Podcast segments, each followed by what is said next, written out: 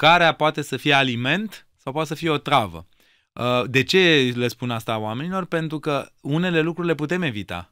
Putem să evităm să luăm medicamente, putem să evităm să ne drogăm, putem să evităm să bem alcool, dar să evităm să mâncăm nu putem pentru că altfel ajungem să murim uh, prin malnutriție. Deci este clar că trebuie să mâncăm. Trebuie să gătim acasă. Acasă controlăm elemente importante. În primul rând controlăm cantitatea de sare. Uh, am o grămadă de pacienți tineri care sunt hipertensivi. Păi, sunt hipertensivi pentru că o pungă de chipsuri conține enorm de multă sare. Dacă mănânci o pungă de chipsuri pe lângă calorii, ai foarte multă sare în aportul pe care îl iei. Uh, deci trebuie să ne întoarcem să gătim acasă, pentru că vom controla aportul de sare, aportul de zahăr, aportul de grăsimi și mai putem face ceva, putem selecta tipurile de legume și ce folosim pentru alimentație. Uh, e clar că nu avem timp cu toții, dar atenție, că fugim după bani, pierdem timpul ca să-i producem, după care dăm banii să ne tratăm. Ar trebui să menținem iubirea, și aici vorbim de iubirea dintre oameni. Iubirea este cel mai complex sentiment care reușește să modifice uh, funcționarea corpului, pornind de la creier, uh, aparat cardiovascular, sistem endocrin. Iubirea este cea care a creat lumea de la Dumnezeu, care ne-a creat și tot ce am creat până acum am creat din iubire. Și al doilea lucru important este să încercăm să creăm în jurul nostru doar emoții frumoase și pozitive. Emoțiile negative ne vor distruge, ne vor distruge ca societate, ne vor distruge ca indivizi.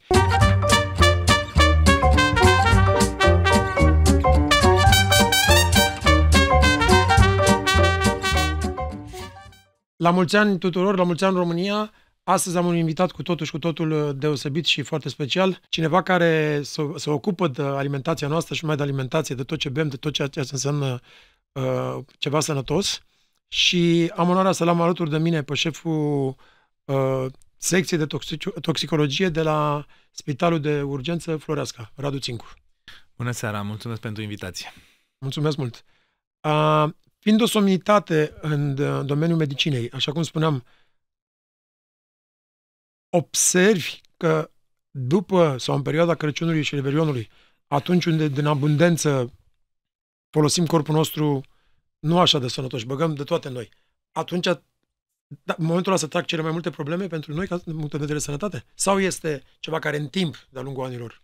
Nu, avem uh, o creștere acută a problemelor de sănătate în special în zona digestivă. E clar că mâncăm uh, dincolo de limitele fiziologice, mai ales dacă persoanele respective au ținut post uh, în Atunci perioada de Crăciun, uh, reintroducerea brutală, într-o cantitate foarte mare, a alimentelor de origine animală, grăsimi, mâncăm nu slănină, cârnați, maioneze, toate aceste sosuri extrem de lipidice nu fac decât să supra-solicite un organism care timp de 40 de zile nu a mai avut astfel de principii principii alimentare. Tocmai de aceea e recomandată și era recomandat înainte de uh, a începe această alimentație după post să avem o perioadă de adaptare, să mâncăm progresiv, pentru că altfel punem în dificultate, în primul rând, două mari organe, pancreasul și vezica biliară, sucurile biliare, sărurile biliare și uh, secreția pancreatică sunt puse în dificultate și creează două probleme mari de sănătate, pancreatita acută,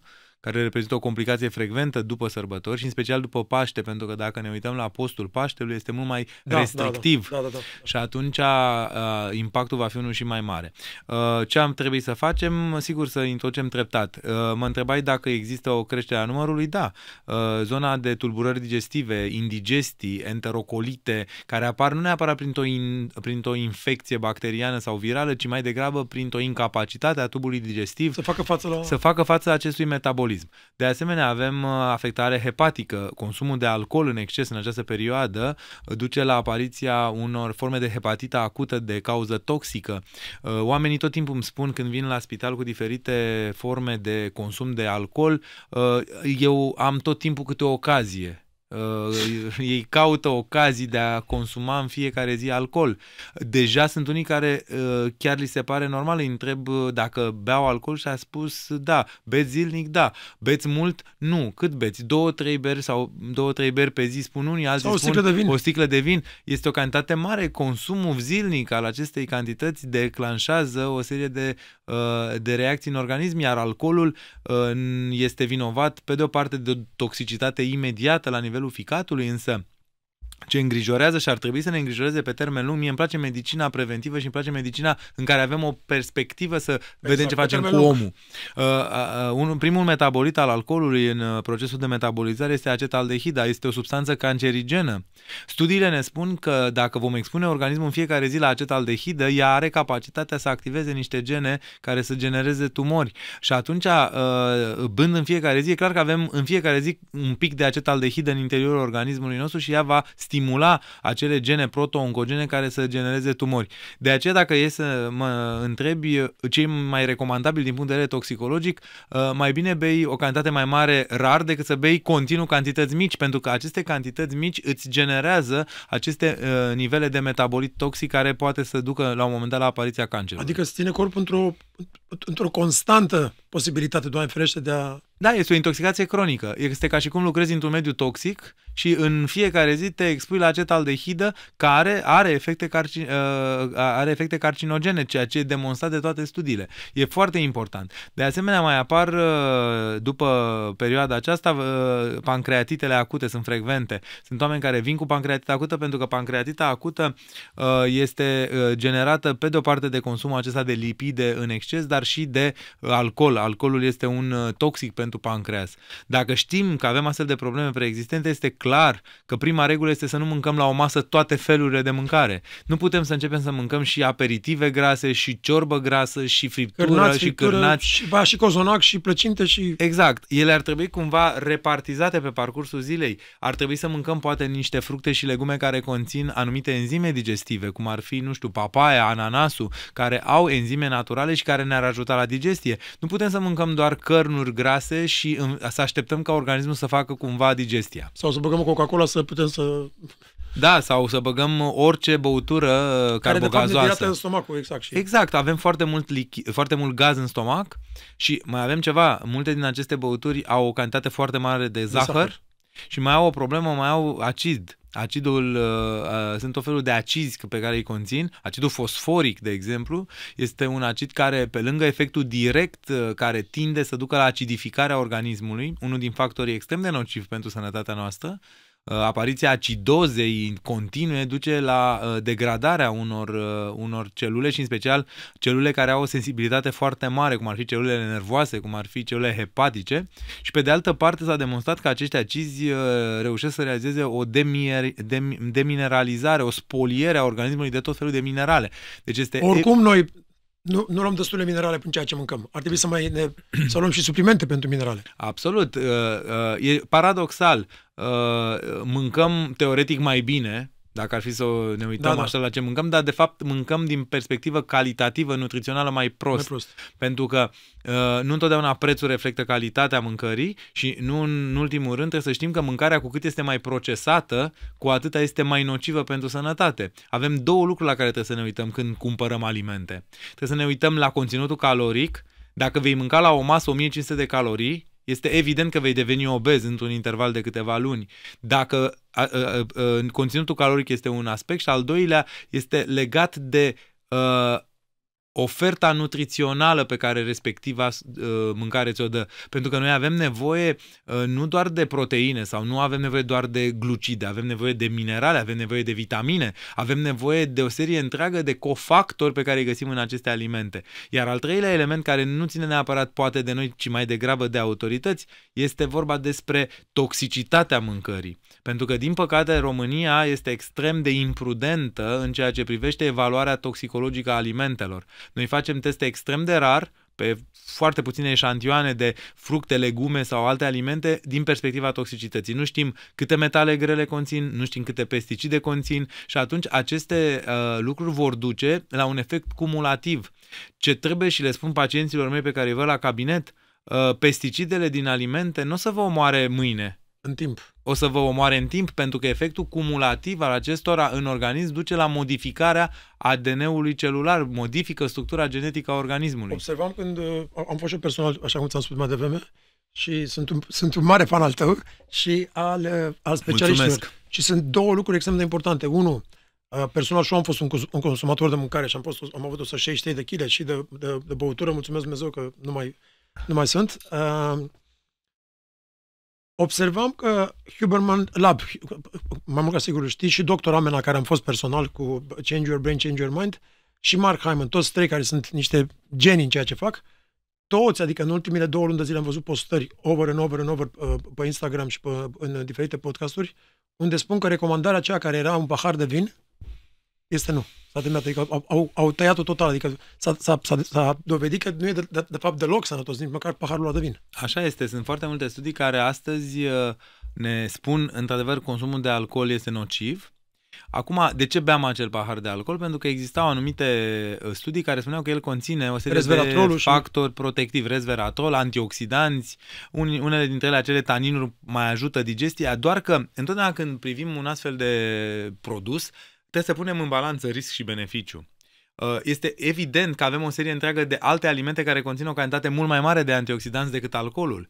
Este evident că putem, în loc să bem alcool, să mâncăm fructe și legume care aduc acei antioxidanți. Pe de altă parte, nimeni n-a spus, din păcate, care este cantitatea de alcool necesară pentru a atinge nivelul Bravo. protectiv exact. al acestor antioxidanți. Exact asta era întrebarea. Dacă bei o găleată de vin, cu siguranță o să ai o cantitate de resveratrol mare, doar că acea găleată de vin va determina atât de multe efecte toxice în organism încât, cu siguranță, nu se, merită. nu se va merita. Mai bine mănânci un kil de afine. Exact. Exact, adică din perspectiva asta, sigur, uh, multe din studii au fost uh, susținute de Franța, Franța fiind o mare producătoare de vin și atunci s-a realizat, dacă vrei, așa, o conexiune între efectele medicale și promovarea consumului de, de vin. Însă, uh, sunt de acord, eu cred că dacă vrem să consumăm, el trebuie să fie absolut ocazional și, cum spuneam mai devreme, în pacienții trebuie să caute ocazii în fiecare zi. E clar că dacă vom consuma în fiecare zi, vom deveni dependenți. Dependența de alcool este o realitate foarte tristă, este o realitate care nici măcar nu suntem uh, conștienți de ea. Se instalează atât de insidios încât nu vei ști uh, la un moment dat că ai devenit dependent. Și eu întreb pe pacienți, uh, că ei îmi spun, dar eu nu sunt dependent. Și eu îi întreb, dar la ce oră, când, când bei prima oară? Și îmi spun, la 9 dimineața. Dacă tu crezi că un om normal poate să se trezească dimineața și să bea la ora 9 alcool în mod frecvent, uzual, înseamnă că uh, avem o percepție diferită asupra dependenței. Cu toate că, pot să, pot, pot să spun o întrebare, uh, mai ales în meseria mea și meseria artiștilor și ai, ai o grămadă de pacienți, sunt sigur. Cu toate că și la ora 5 dacă încep și bei și bei până îți vine spume, ai același lucru. Este absolut Adică până la 5 ai bun și de la 5 până la 4 dimineața bei 3 sticle de whisky. Exact. Sau Doar că e ora schimbată. Dar... Absolut. Sau întreb pe, întreb pe uh, pacienți, bei singur? Da zic, ok, da, băutul e o chestie oarecum recreațională, bem ca să socializăm. E faptul că, faptul că bei singur acasă câte două sticle de vin pe ceva seară, e, e clar că ceva nu este în regulă. Problema este că alcoolul uh, creează dependență psihică, că îți dă starea de euforie, dar creează și o dependență fizică pentru că eliberează în creierul nostru niște opioide naturale care se numesc endorfine.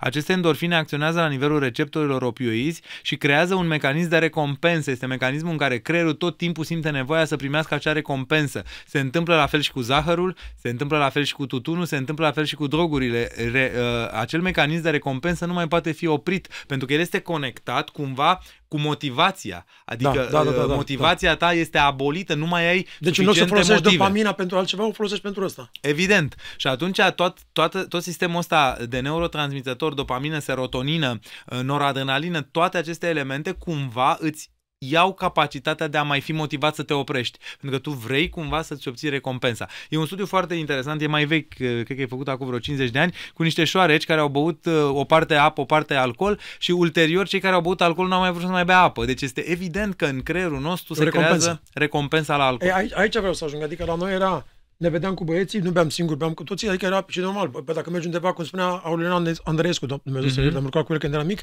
spunea, băi, noi când ne ducem la masă nu întrebă nimeni ce mănânci, ne întrebă ce bei.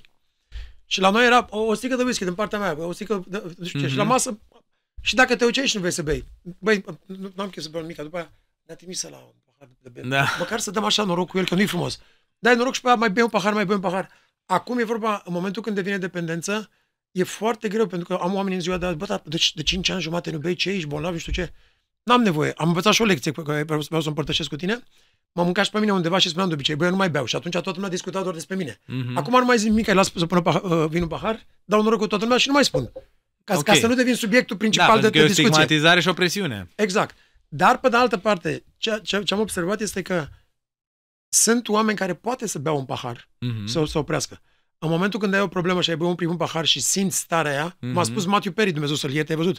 Băi, odată ce am băut un pahar, nu poți să mai te oprești da. pentru că e, e, e recompensa, iarăși, starea de recompensă. Am văzut o, am avut un pacient din străinătate, o personalitate publică din străinătate, care a ajuns întâmplător în România la mine, care era dependent de alcool, bea câte două sticle de vodcă pe zi și după o cură de dezintoxicare a fost internat la mine vreo 3 săptămâni, am reușit să uh, eliminăm cumva dependența, a plecat acasă uh, împreună cu stafful lui, că avea și un staff, Uh, timp de un an și jumătate n-am mai băut deloc. Și într-o seară am mers la un club și cineva i-a oferit un pahar de șampanie, a băut paharul ăla și de-a doua zi a început din nou să bea. Deci este evident că o persoană care are această personalitate adictivă trebuie să renunți complet pentru că nu există jumătăți de măsură. E ori tot, ori nimic. Așa este. Și sunt într-adevăr personalități adictive. Sunt personalități care dezvoltă adicție cu mare ușurință. Și e păcat pentru că o astfel de personalitate este uh, sortită pieirii. În momentul în care ai o personalitate adictivă,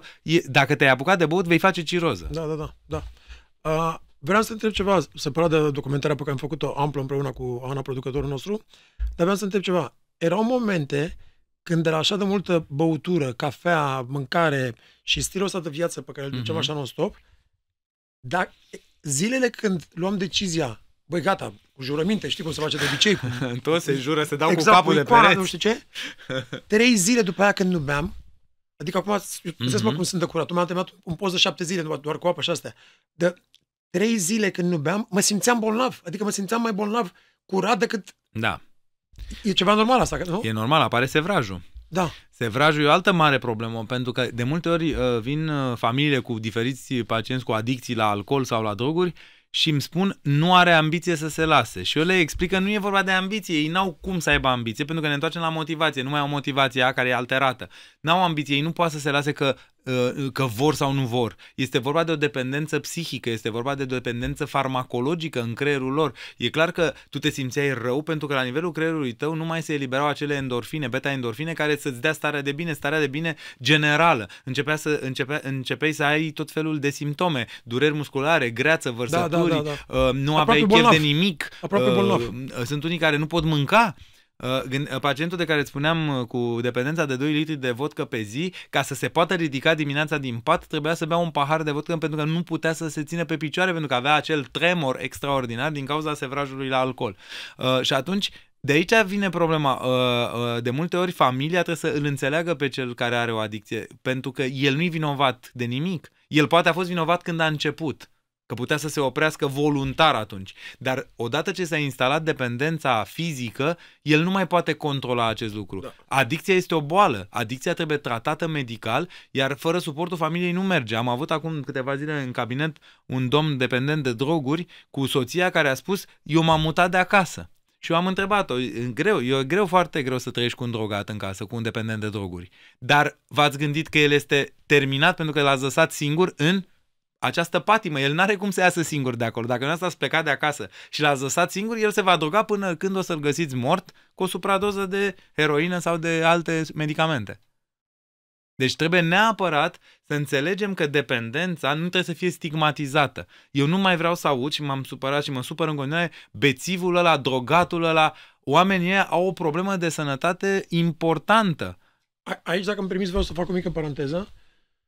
Uh, m-am, aflat în toate, m-am aflat în toate ipostazele astea, și drogatul, și afemeatul, și grăsanul, și țiganul, și toate, dar, dar astea sunt așa. Și am observat un lucru, că de multe ori poți să stai într-un colț, noi doi, să mâncăm și să băgăm în noi trei pizza, 20 sarmale și 10 prăjituri să spunem, ia uite bă, norocitul ăla cum, cum se droghează, mm-hmm. să uite la cât bea, să ia uite la nu știu ce. Noi, între timp ce facem cel mai Rău. legal lucru, mm-hmm. mâncarea, după, în, în opinia mea, și mai ales că am un specialist ca tine în fața mea, mi-am dat seama în timpul postului negru, fiind poate cel mai, cel mai grav drog din istoria lumii. Da. Dacă o folosești ca drog mâncarea.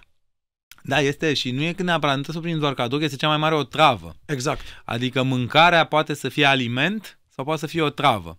Uh, de ce le spun asta oamenilor? Pentru că unele lucruri le putem evita. Putem să evităm să luăm medicamente, putem să evităm să ne drogăm, putem să evităm să bem alcool, dar să evităm să mâncăm nu putem, pentru că altfel ajungem să murim uh, prin malnutriție. Deci este clar că trebuie să mâncăm.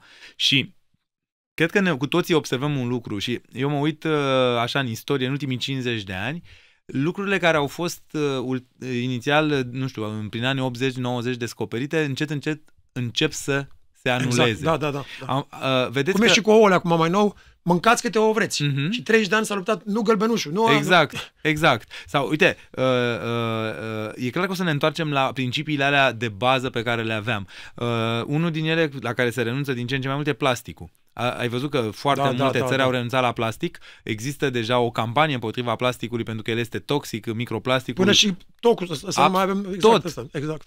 Tot. Și a, se, renunț, se, revine la, uh, le se revine la sticlă. Ne amintim, eu mi-amintesc că eram, nu eram foarte, eram mic pe vremea uh, comunismului când laptele era în sticlele alea da, de da, lapte. sticle, exact. Cu, Alea. Exact, iaurtul tot la fel. o să ne întoarcem acolo, pentru că uh, sticla se pare că este cea mai uh, inactivă din perspectivă toxicologică. Același lucru și cu alimentația. A fost o exuberanță când mergeai la supermarket și luai, uh, băgai la microunde imediat paste, lasagna și în 5 minute erau gata. Dar nimeni nu s-a gândit, sau mă rog, ar trebui să ne gândim cum e posibil dacă noi facem lasagna în casă să dureze 3 ore și cum e posibil să-l preparăm în 5 minute cumpărat deja din magazin, produs în urmă cu două luni de zile. E clar că ceva nu e în regulă. Există conservanți, stabilizatori, există ceva care îl țin Atâtea euri proaspăt. și atâtea... Eu cred că trebuie să eu asta fac și încerc să fac cu toți și tocmai de-aia mă bucur că podcasturile astea poate îi fac pe unii să se schimbe. Trebuie să gătim acasă. Acasă controlăm elemente importante. În primul rând controlăm cantitatea de sare. Uh, Am o grămadă de pacienți tineri care sunt hipertensivi. Păi, sunt hipertensivi pentru că o pungă de chipsuri conține enorm de multă sare. Dacă mănânci o pungă de chipsuri pe lângă calorii, ai foarte multă sare în aportul pe care îl iei. Uh, Deci trebuie să ne întoarcem să gătim acasă, pentru că vom controla aportul de sare, aportul de zahăr, aportul de grăsimi și mai putem face ceva, putem selecta tipurile de legume f- și ce folosim pentru alimentație. Uh, E clar că nu avem timp cu toții, dar atenție, că fugim după bani, pierdem timpul ca să-i producem, după care dăm banii să ne tratăm. E Cel, cel mai un frumos nonsens. citat, cel mai frumos citat. Ce părere ai și vreau să te întreb asta neapărat?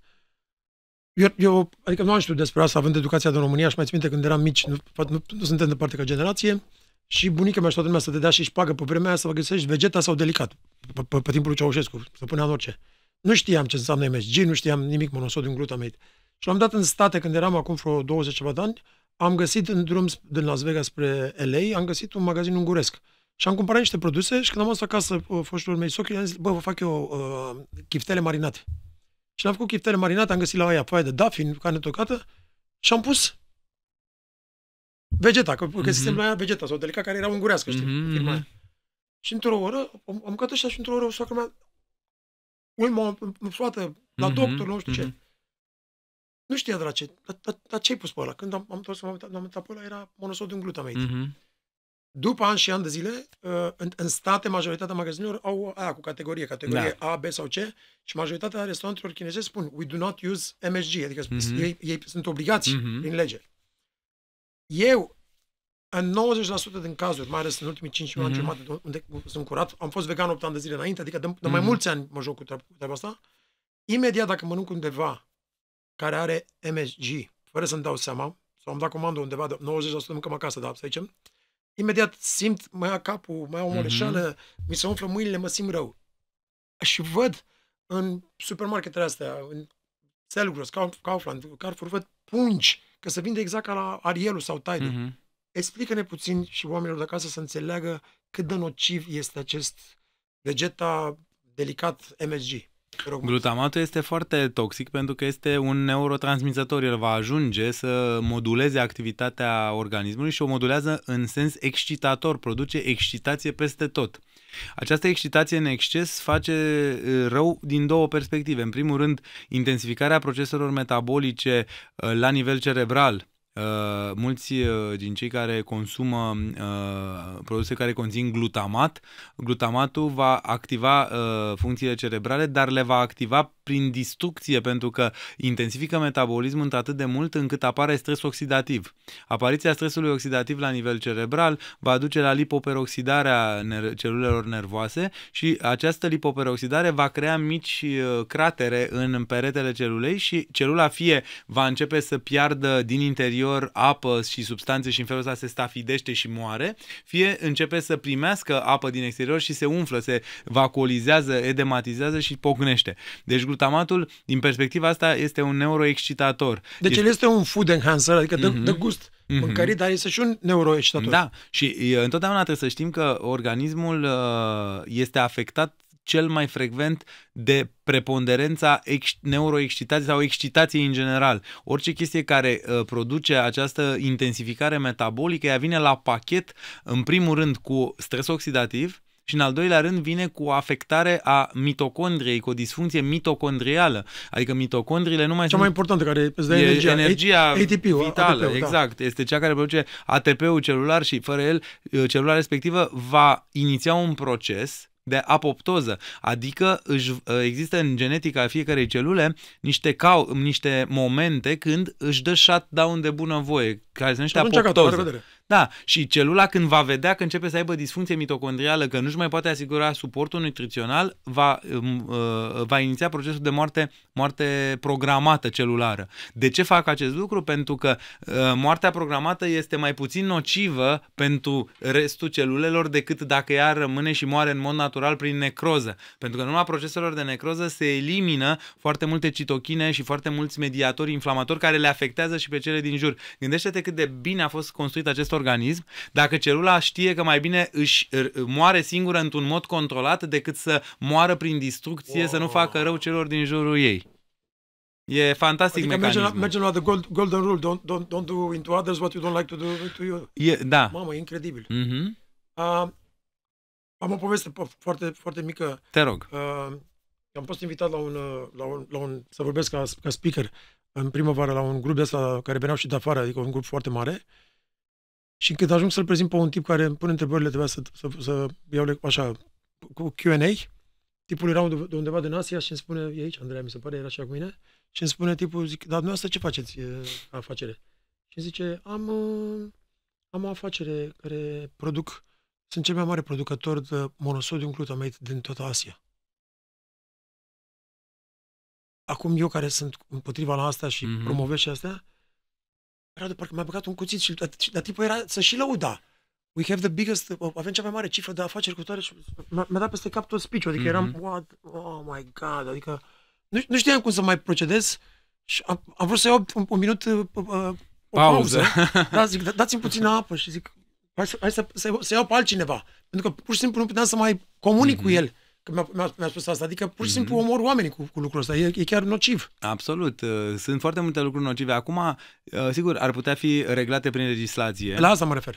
Și oricum Asia e destul de permisiv, e destul de permisivă, sunt foarte multe scăpări pe care le au, inclusiv în ceea ce înseamnă expunerea mediului înconjurător, de unde vin o serie întreagă de substanțe chimice, metale grele. Cred că cele mai multe alerte de metale grele vin din acolo. zona asiatică sau India. La, la noi ar, ar putea fi ceva făcut în, în sensul ăsta, adică pe- cu MG-ul, adică cu... Sigur că am putea, legislația națională poate să limiteze cantitatea folosită, dar cred că cel mai important dincolo de asta este să educăm populația. Pentru că, până la urmă, cum tu știi de efectele nocive, cred că lumea ar putea să se să știe dacă am face astfel de programe educaționale. Adică acele mesaje de interes public scurte, cred că ar trebui să fie diversificate. Ne-am Nu săturat, doar zahăr ne-am grăsim săturat, și... adică pe alea le Exact. auzim de câțiva ani de zile, toată lumea știe că, și oricum nu mai au niciun fel de Da, impact. da, da. Dar cred că dacă am mai adăuga altele de interes public, cred că lucrul ăsta ar duce la o conștientizare a efectelor negative. Uh, spuneam de, de legislație. Uh, îmi doresc și am tot promovat în spațiu public necesitatea unor laboratoare de toxicologie alimentară. Avem nevoie ca ele să existe, să fie mai multe. Uh, nu se poate, România a testat, am văzut acum, uh, cred că în 2022 a testat undeva, nu știu, la 30 sau 40 de probe de legume la nivel național într-un an întreg. Este extrem de puțin.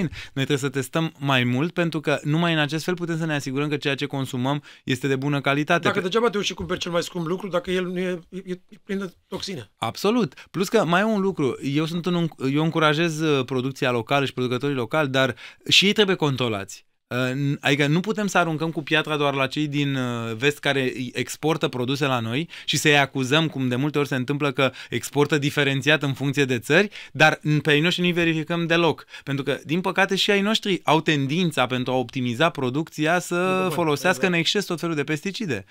Uh, Mai e o problemă cu Turcia, iarăși ca și țară. Da, da. Avem iarăși multe alerte de depășire a pesticidelor. Turcia are două probleme. Încă folosește pesticide care sunt interzise în spațiul Uniunii Europene, pentru că au fost trecute pe lista substanțelor cancerigene. Și al doilea element este că folosește pesticide autorizate, acceptate, dar la nivele peste limita acceptate. Deci aici iarăși avem câteva probleme și cred că lucrurile trebuie discutate cumva la nivel internațional, pentru că uh, Turcia livrează foarte multe fructe și legume în foarte multe țări europene și cred că ar trebui să reușim, pentru că e o cifră de afaceri importantă, ca ei să scadă cumva cantitatea de substanțe chimice pe care o folosesc. Mulțumesc mult. Cu toate că am observat ceva, acum câțiva ani de zile într-o călătorie mea în Turcia și având acces uh, la niște locuri foarte faine cu niște prieteni de mei, am văzut că există și la ei pe categorie. Adică roșia nu e doar aia care o primim noi, gradul C sau D. Mm-hmm, mm-hmm. Există roșie A la ei cu gustul nostru vechi. Mm-hmm. Dar nu mai este un euro, e 6 euro kilo sau mm-hmm, nu știu cât. Mm-hmm. A, aici aveam să spun ceva despre partea asta organică. Eu eram fan de acum 20 ceva de ani de zile în LA și mă duceam și făceam cumpărături uh, de la uh, uh, marketul cel mai sănătos mm-hmm. din state, adică uh, Whole Foods. Mm-hmm. Dacă, cred că îl știi mai mult ca sigur, mm-hmm. chain. Mm-hmm. Și pe vremea aia citam foarte mult un tip cum e acum Huberman sau Mark Hyman, cum era Andrew Weil, tipul mm-hmm. cu mhm. barba albă, care vorbea, el era la opera și în toate părțile, el și Oz, doctorul da. Oz erau da, da, da, da, da. Și chiar niște pioneri care aduceau în, în fața publicului, mm-hmm. turmericul, avocatul, mm-hmm. ce înseamnă toate mm-hmm. lucrurile astea. Și țin minte că la un dat a fost o dezbatere de asta foarte mare la opera, unde să tot vorbea despre organic, organic, organic. Și în Whole Foods exista uh, aceste etichete pe care se scria organic. Mm-hmm. Acum au venit niște tipi de ăștia foarte, foarte tari. Era pe vremea aia, cum e acum David Sinclair și mm-hmm. toți ăștia. Și spune, fraților, stați puțin, pentru că în momentul când tu spui că este organic și aici ai un hectar, 2, 3, 5, unde nu dai cu nimic, nu treci cu avionul, gândește că imediat lângă tine e altcineva care nu crește organic, ăla trece cu avionul și tot ce a dat acolo trece mm-hmm. și la mhm. tine. Mm-hmm. Deci nu poți să spui că e organic decât dacă ai fi undeva total, total, total separat. De-aia sunt doar anumite țări, în Costa Rica, mm-hmm. în Bhutan, unde există, adică toată recolta este, este organică. organică. Așa exact. este. Pentru, trebuie să ne mai gândim la un lucru. Care e caracteristica substanțelor chimice eliberate în mediu? În primul rând că unele dintre ele sunt biopersistente, adică odată ce le-ai dat drumul, ele vor intra într-un ciclu și se vor tot, re, se vor tot recircula. Uh, și mai uite, uh, un lucru extrem de interesant în Asia, de exemplu, la orezării. Sunt orezării unde s-a depășit foarte mult nivelul de arsenic. Uh, și toată lumea se întreba de unde este, pentru că uh, de multe ori au măsurat nivelul de arsenic din apă, de exemplu, și au văzut că nu depășește limita, dar cu toate astea orezul de acolo era mai uh, încărcat. Și s-a observat, de exemplu, că aluviunile care veneau de pe dealuri aduceau cu ele pesticide și tot felul de substanțe care conțineau arsenic wow. și atunci asta se regăsea în orez. Deci e foarte greu să delimitezi, că nu putem trage o linie, substanța chimică nu știe că nu trebuie să treacă și de, dincolo. despre asta e, e vorba. Și atunci e greu de făcut asta, să putem spune cu o uh, exactitate foarte mare că este organic. Însă, uh, uh, întotdeauna când uh, privim partea asta cu, cu uh, alimentația uh, organică, e clar că certificarea organică încearcă să aducă un plus de siguranță. Uh, problema e că uh, de multe ori, de multe ori se întâmplă această contaminare cumva neștiută nici de ei. Pentru că multe din substanțele astea chimice vin din aer, sunt da, preluate da, de aer, există da. erupții vulcanice. O erupție vulcanică aduce în atmosferă cantități uriașe de metale grele, ele se depozitează ulterior pe frunzele, pe legumele acestor substanțe. Norul de, norul de cenușă vulcanică ajunge la distanțe de 100 de kilometri. Deci e foarte greu să separ lucrul ăsta. Dar cu siguranță ce putem face ca țară, putem să facem această testare toxicologică pentru cele mai importante toxice care dăunează sănătății și care s-au dovedit că produc cancer. Am mai propus un lucru și iarăși nu reușim să-l implementăm pentru că nu uh, avem încă, nu reușesc să am suportul Spune, ăsta poate putem să, să te ajutăm politic. Cumva. În magazine, cred că ar trebui fă, uh, uh, cumva ierarhizate alimentele în funcție de conținutul caloric, ar, fi, ar trebui da, semnalizate. Da, da. Cele care Am văzut totuși roșu... că există în unele magazine acum la Mega sau undeva mm-hmm. și la Carrefour divizie uh, bio sau asta. Asta sunt. Ai văzut? Împărțita, uh, împărțire pe exact. bio. Dar eu aș vrea să fie și pe avertizare calorică. Da. A, a, astea au o bulină roșie, înseamnă că sunt foarte calorice și nu sunt sănătoase. Sau cele care au sare în exces. Să fie mai ușor pentru ochiul omului. Să fie mai să... ușor de, de, de identificat. Pentru că în felul ăsta cred că educăm populația. Să știi că eu sunt convins. Sunt convins că o persoană când vede bulina aia roșie în care spune prea mult zahăr sau prea multă sare, cred că s-ar gândi de are două conștiință, ori. pe normal că are conștiință. Adică, sau mai ales pentru copii, să nu, da. facă ceva, să nu facă rău copilul stilul lui. Pentru că puțin, câtă lume crezi că citește să vadă conținutul acela informațional, nutritiv uh, de pe... Plus că nici nu-l vezi, pentru că este scris atât de mic, încât mulți nici nu-l văd. Am pe cineva care are 4 ani și 9 luni, o să-l cunoști, să uită și întreabă, tati, are zahăr, glu- uh, are zahăr lactoză sau gluten, că n-am voie. Fără să aibă alergii sau ceva, dar așa a fost învățat în casă. Uh, vreau să întreb ceva, doctor Hyman tot vorbește în continuu în momentul când abordează subiectul depresie, să știe despre zahăr, despre mm-hmm. neurotransmițători, serotonina, dopamina, tot ce este, mm-hmm. dar el tot bate, ca să vorbesc în termenii noștri românești, bate apa în piu în continuu, despre aceste metale grele. Mm-hmm. El spune că majoritatea cazurilor mm-hmm. este pentru că nu, nu suntem controlați de metale grele și de, de, de, de mercur și alte, alte, alte lucruri. Asta observi și tu că e o problemă da, mare la sigur. depresie? Cred că la momentul ăsta, în 2023, cred că am vreo 7000 de pacienți cu metale grele pe care îi tratez. Um, principalele metale grele pe care le-am identificat aici în România au fost uh, mercurul, arsenicul, cadmiu. Sunt unii în, mai puțin numeric cu plumb și aluminiu, dar mercurul este uh, unul dintre cele mai frecvente.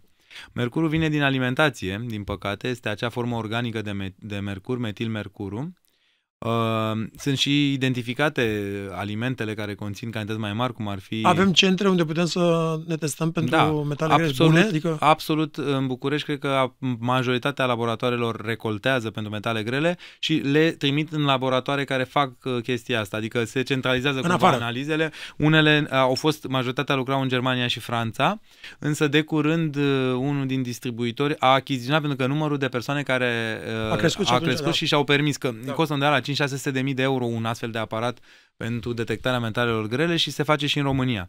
Uh, metilmercurul uh, se acumulează în creier. Este una dintre principalele zone de depozit. Odată ce a uh, ajuns la nivelul creierului, are o afinitate foarte mare pentru toate acele enzime care conțin seleniu selenoenzime sau selenoproteine. Asta înseamnă, dacă ne-am uitat așa, inactivează undeva la peste 40 de astfel de proteine sau enzime. Activitatea de uh, sinteză a neurotransmisătorilor este afectată. Am pacienți de, nu știu, 35 de ani care îmi spun că nu mai pot gândi. Am avut și am în continuare, în, aproape săptămânal văd, vin și îmi spun, domnul doctor, nu mai pot gândi pur și simplu, nu pot, nu mai merge, nu mai, ia, nu mai mă ajută creierul. El având 35 de ani le fac analizele de metale grele, ies uh, diferite nivele de mercur, le încep un tratament de eliminare, după vreo lună, două, uh, vin și îmi spun s-a ridicat ca o ceață.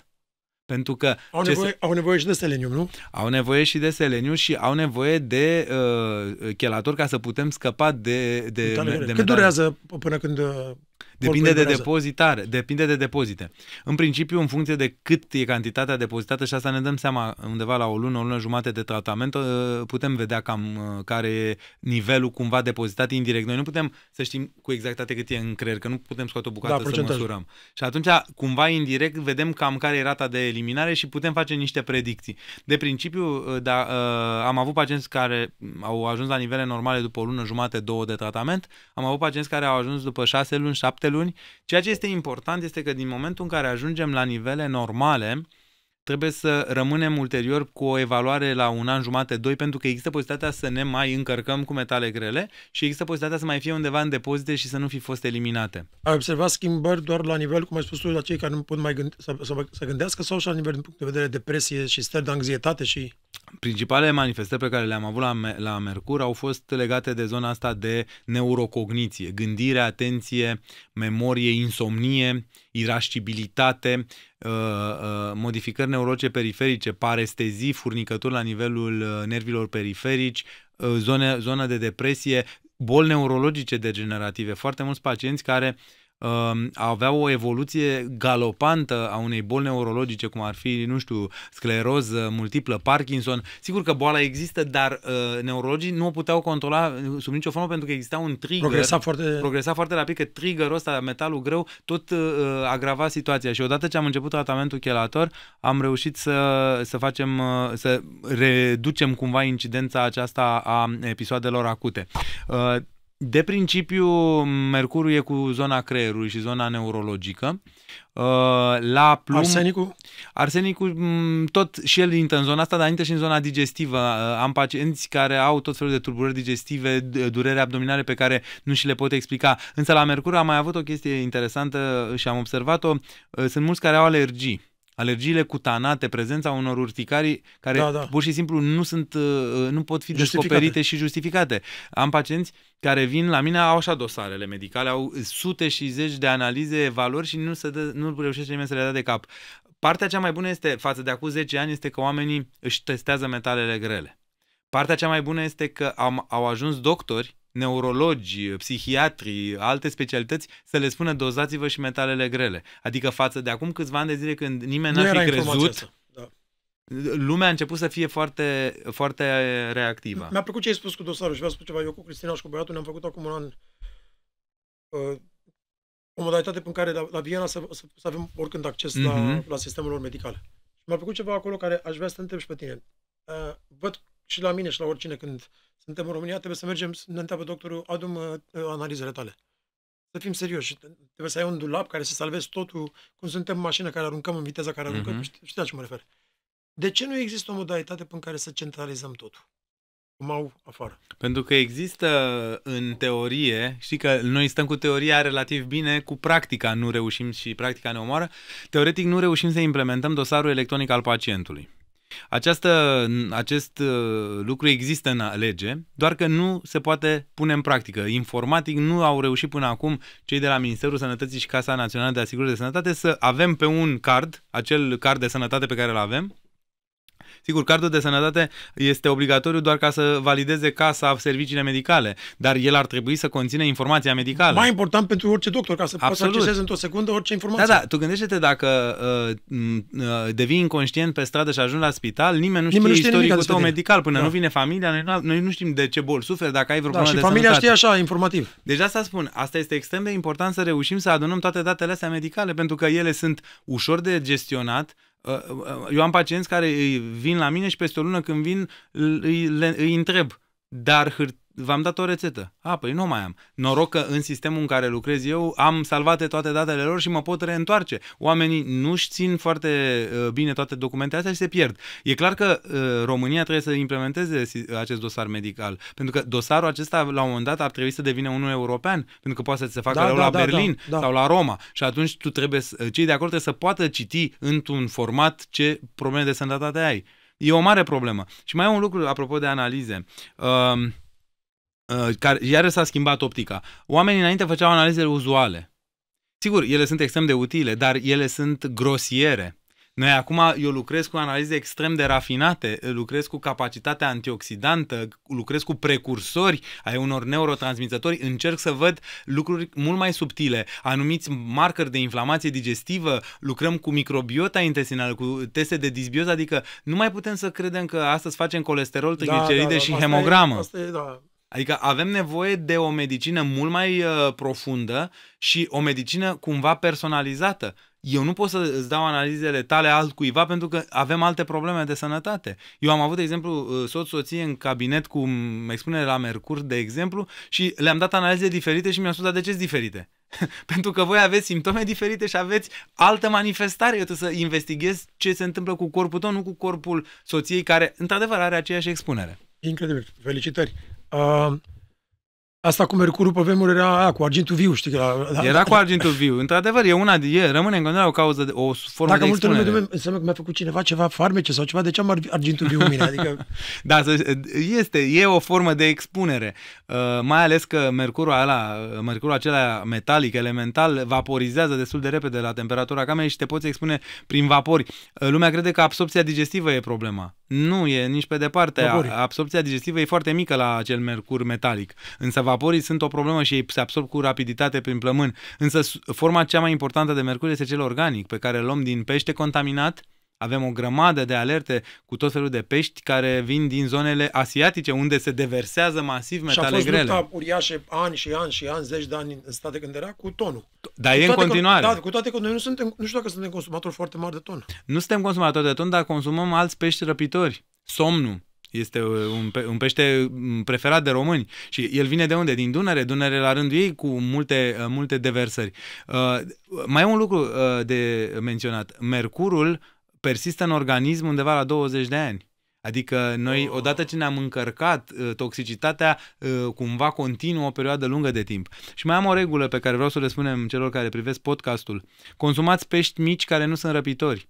De ce? Pentru că peștele care este răpitor va mânca la rândul lui alți pești care la rândul lor erau încărcați. Apare acest proces de bioaccelerare, adică se accelerează încărcarea cu cât peștele e mai mare și cu cât mănâncă mai mulți pești mici. Peștea e recomandată de toți, sardina, Sa- macarel, da. uh, hamsi, adică pești mici. Păi sardina are până la 200 de ori mai puține metale grele decât cu rechinul sau cu tonul. Și e, e bun și cu omega-3, adică are și toate Exact. Celelalte. Și mai e un, un lucru, iarăși, ar fi bine să diversificăm tipul de pește. Să nu mâncăm același tip de pește în fiecare zi, eventual din aceeași zonă, pentru că atunci dacă există un risc de expunere, va fi unul cumulativ. Dacă mănânci doar, uh, nu știu, uh, ton din aceeași uh, destinație, clar cu siguranță e. te poți încărca. Diversificați peștele, mâncați diferite tipuri de pești, mâncați pești de apă dulce, apă sărată, mâncați pești de... Eu nu sunt împotriva acvaculturii în totalitate, pentru că acvacultura măcar controlează zona de uh, apă. Exact. Sigur, are alte neajunsuri, uh, fără discuție, că sunt o felul de boli care apar acolo, sunt o felul de tratamente pe care le folosim pentru a menține menține peștii sănătoși, dar e bine să alternăm. Și uh, regula principală, că mă întrebai ce să facem să fim sănătoși, dincolo de a căuta alimentația asta organică, dincolo de a găti în casă să controlăm, eu cred că diversitatea este... Uh, eu nu sunt adeptul în uh, acestor diete unice. Sunt oameni care mănâncă în continuu. Am avut un pacient, a ținut o lună de zile cură de săbire cu salată de ton și a venit cu mercur 17 micrograme pe decilitru. Ce, și i-am spus, da, acum 3 luni când uh, ai plecat de la mine aveai 1, acum ai 17 micrograme. Păi ce am mâncat în fiecare zi 3 săptămâni bravo, ton. Bravo. Am o întrebare înainte să, să, să mergem la un subiect foarte sensibil pentru generația tânără și tot ce se întâmplă în România în momentul ăsta. Uh, într-un uh, articol care l-am văzut acum câteva săptămăni, chiar vorbeam cu soția mea, uh, are și că se pare că suntem țara consumatoare cel mai mult de al- alcool din Europa. Suntem pe, nu știu dacă chiar prima dată loc, pe prima sau a doua, adică noi locuri. și Bulgaria, cumva da. să ne batem acolo. Pe de altă parte, în uh, studiul INS și Europol, care, care da. pleacă de la noi, uh, noi ci că nu suntem deloc deprimați. Da, nu știu dacă e, e chiar cam ciudat, așa. pentru că adică, cred că oamenii nu știu să răspundă la întrebarea asta. Sau, Absolut. sau au impresia că nu sunt deprimați, dar mai beau și un pahar de vin. Absolut. Oricum, aceste sondaje de obicei nu reușesc, în primul rând, să cuantifice cu adevărat, pentru că e clar că identifică doar uh, vârful problemei și pe de altă parte, fiind un interviu liber, oamenii fie nu spun adevărul pentru că se simt stigmatizați, rușinați, fie nu înțeleg da. întrebarea. Uh, alcoolul uh, nu are cum să ne dea în o stare de o stare psihică bună pe termen mediu și lung. Alcoolul îți dă acea euforie de moment, dar ce să, vede, ce să vedeți este că alcoolicii sunt persoane depresive rata depresiei la persoanele alcoolice este foarte mare, pentru că alcoolul în sine produce depresie. Produce depresie pentru că uh, uh, uh, realizează modificări la nivelul creierului, uh, produce depleția unor vitamine care sunt cofactori în sinteza unor neurotransmițători. Uh, am pacienți care îmi spun că beau alcool să doarm, că nu pot să doarm, au insomnie. Și uh, cred că alcoolul este un bun somnifer și îi întreb, și cum vă tre- cum e? Zice, nu că adorm foarte repede. Ok, și zic, a doua zi vă simțiți bine? Zice, nu, sunt terminat. De ce? Pentru că alcoolul, într-adevăr, induce somnul atunci imediat. După două ore tu ești treaz. Ești treaz sau ai un somn de proastă calitate cu acea perioadă de mișcare rapidă a REM, ochilor, REM, REM exact. care este foarte, foarte mult afectat. Deci alcoolul accelerează insomnia, în niciun caz nu o tratează. Iar cei pe care îi văd la spital cu alcool devin depresivi pentru că, în primul rând, au probleme sociale foarte mari, pentru că societatea, nu că îi stigmatizează, dar ei nu-și mai pot desfășura activitățile normale fiind dependenți de alcool. De cele mai multe ori familia renunță la ei, copiii îi reneagă și atunci toată această modificare majoră a, a ta ca persoană duce la depresie. Uh, pacienții alcoolici, 90% dintre ei fac la un moment dat diferite forme de depresie, pentru că n-au cum să, n-au cum să funcționeze altfel. Alcoolul poate, putea fi folosit și aici, au spus în cazul lui uh, Stampățitu, Uh, ca un joie de vivre, ca o euforic sau uh, uh, ca acel lucru care m-a ajutat pe scenă să, uh-huh. să mhm. prind curaj. Lucru pe care uh, curajul nu e că nu ce să dăm la cineva în cap, dar punește tot din copilărie, nu ca o traumă, ca ceva, ca ceva pozitiv, în momentul când începi la 10, 11, 12 ani să cânti în cârciumă sau unde începi să cânti, când îți spune aia mai bătrâni, uh, ia și tu 50 de grame, să prinzi uh-huh. curaj. Uh-huh. Doar că după aia să prinzi curaj nu mai ai nevoie de 50 de grame, ai nevoie de 500 de, de grame. Absolut. Ca să... Pentru că apare, apare inducția enzimatică. Alcoolul este metabolizat de o enzimă, care se numește alcool de hidrogenază, Cu cât bem mai mult, cu atât această enzimă devine mai activă. Și atunci noi nu să mai putem obține starea de euforie pentru că se metabolizează atât de repede alcoolul încât nu ajungem să avem la nivelul creierului o cantitate suficientă. Și vom bea mai mult. Ai văzut faptul că sunt persoane care sunt amețite deja de la un pahar de vin și sunt unele care beau trei sticle de vin și n-au nimic. Pentru că activitatea enzimatică este atât de intensă încât metabolizează foarte rapid alcoolul. Și atunci crești cantitățile foarte mult. Am avut pacienți alcoolici pe care i-am văzut la cabinet și mi-au spus că beau alternativ vin cu țuică, pentru că nu se puteau îmbăta doar din vin și aveau nevoie de un supliment de alcool ca să... Și, și, și întrebam, dar zic, cum faceți? Păi ce beau două, trei pahare de vin, mai beau un pahar de țuică, iar două, trei pahare de vin, iar un pahar de țuică și în felul ăsta ajungeau să aibă o cantitate de alcool suficientă. Ca să primească starea. Să primească starea de bine. Partea proastă cu alcoolul este că în mod invariabil toți alcoolicii dezvoltă într-un interval de timp fibroză hepatică.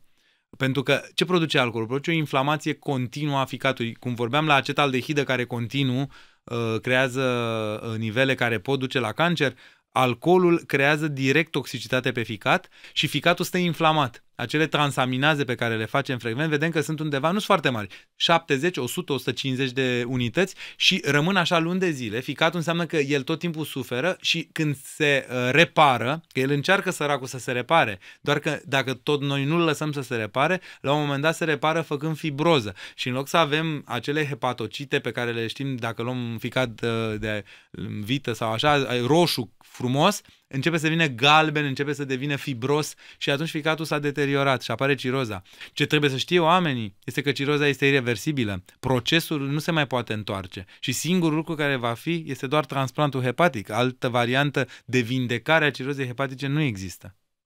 Cu toate că mulți spun că uh, uh, ficatul este singurul care se regenerează. Se regenerează, dar uh, depinde câtă... Dar nu din starea aia. Depi, uh, da, da, și depinde câtă masă restantă mai ai. Mai este. Pentru că e posibil să nu mai ai deloc și atunci să mai ai o cantitate atât de mică de ficat încât nu mai are cum să se regenereze. Din 10-15% presupun că nu poți mai Nu mai poți să mai recuperezi. Și acum ajungem la subiectul cel mai, cel mai delicat. Cred că este poate cea mai mare uh, epidemie națională, să zic așa, consumă de droguri. Și cred că ceea ce văd ochișorii tăi e incredibil. Este, din păcate este și... Uh... Aici ne referim doar la uh, iarbă, marihuana, CBD, uh, cocaină, heroină, LSD, psihedelice sau unde vezi că e cel mai mare? Consumul cel mai uh, frecvent e cu marihuana, pentru că e drogul cel mai accesibil. Uh, deja... Și cel care pare că nu-ți face nimic. Absolut, dar este deja, pare așa că e o banalitate, adică Ca și mai apă, o țigare. Da, adică nu... Nu, țigare mai toxică. Țigarea, unii sunt convins, am uh, unii care consumă și zice, dar nu sunt fumători de fel, dar mai fumez cât un joint. Uh, a devenit, s-a deculpabilizat, asta e o mare problemă. Uh, deculpabilizarea conceptului. Lumea începe să accepte. Deci uh, am părinți care îmi spun, uh, e halucinant, îmi spun uh, mai bine bea două sticle de vin decât să se drogheze. Și le-am spus, da, da, curând o să spuneți mai bine, nu știu, uh, fumează doar marihuana decât să ia da, uh, metamfetamine. Da. După care o să-mi spuneți decât să ia, uh, mai bine ia marihuana, amfetamine decât să ia heroină. Nu putem să tot acceptăm în continuu creșterea acestui grad de expunere la diferite droguri pentru că e cumva mai puțin nociv un drog decât altul. Marihuana e pe primul loc. Vârsta de consum a scăzut foarte mult, 13 ani, 14 ani tineri care fumează constant. Am avut tineri care la 14 ani mi-au spus că s-au lăsat deja. Adică trecuseră oh. deja de faza de consum. Și toți specialiștii pentru cei care se uită la noi spune că și dacă vrei să consumi, cum în, în America s-a legalizat, s-a legalizat în alte state, după 18-19 ani, odată ce toate neurosinapsele și toată neurogeneaza s-a, s-a format, e ok, dar până în 18 ani e foarte periculos. Absolut. Pentru că afectează creierul. Toate substanțele psihoactive care acționează în perioada adolescenței vor uh, produce tulburări în uh, formarea creierului. Pe scurt, ca să și pe aia și, îți și explic, toate studiile ne spun că cei care consumă psihoactive din perioada asta, 13-14 ani, vor fi mai proști decât ceilalți. Chiar s-a măsurat nivelul de IQ, este cu 8 până la 10 puncte mai mic. Deci în loc să ai, nu știu, 110, 115, 120 sau cât ai fi avut IQ, o să ai mai puțin cu 10 puncte. Dincolo de asta, nu e asta problema, că problema, nu discutăm doar de marihuana aici. Uh, tinerii ăștia deja consumă foarte des uh, etnobotanice sau legale, pentru că sunt foarte ieftine, 8 lei, 9 lei o doză, uh, le găsesc de multe ori pe internet, le comandă pe site-uri pentru că de multe ori scapă legislației și în al treilea rând, Uh, uh, din al treilea rând, îi păcălesc pentru că ideea de etnobotanice, foarte mulți tineri mi-au spus, dar naturale, de, nu? De-aia se numesc etnobotanice. Și atunci se păcălesc. Uh, Problema e că acest consum de substanțe de sinteză chimică are un efect dezastros asupra creierului. Produc tulburări de comportament. Am avut tineri care au venit după ce și-au bătut cuie în cap. Am avut tineri care au venit aduși de poliție la 14 ani, 15 ani, încătușați, pentru că nu puteau să-i mai stăpânească pentru că erau extrem de violenți. Am avut tineri care au fost aduși de pe uh, acoperișul blocului vrând să se arunce pentru că aveau senzația că au puteri uh, de a zbura sau aveau tot felul de halucinații în legătură cu capacitățile lor fizice. Am avut, uh, am avut tineri care au rămas cu halucinații auditive trei săptămâni după ce au luat două zile amfetamine. Adică în timp de trei săptămâni auzeau voci care nu există. Deci impactul asupra creierului este unul foarte brutal.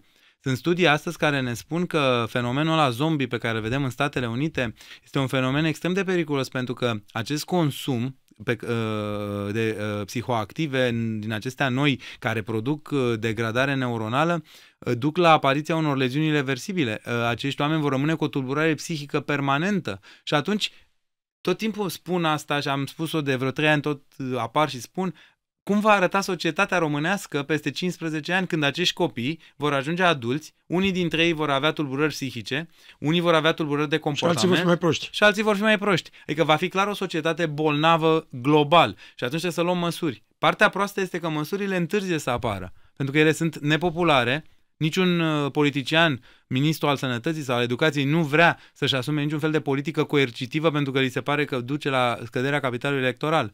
Uh, se... Am văzut ceva și vorbeam cu Cristina, am fost acum câteva săptămâni sau lună zile în Dubai și vorbeam cu un tip din Danemarca care și el se gândea foarte serios, avea un copil la fel ca al nostru, 4-5 ani, mm. se gândea foarte serios să-și crească copilul sau în Dubai sau în Singapore, că măcar până la 18 ani, el vedea și el că și în Danemarca, toate că e o țară mm-hmm. care știi, la, la, ei, mm-hmm. la ei de 30 de ani sau 40, n-ai văzut niciodată o știre proastă, mm-hmm. spunea, era și el mesmerized de cât consum de droguri și alcool mm-hmm. este, în, mm-hmm. în 18 ani.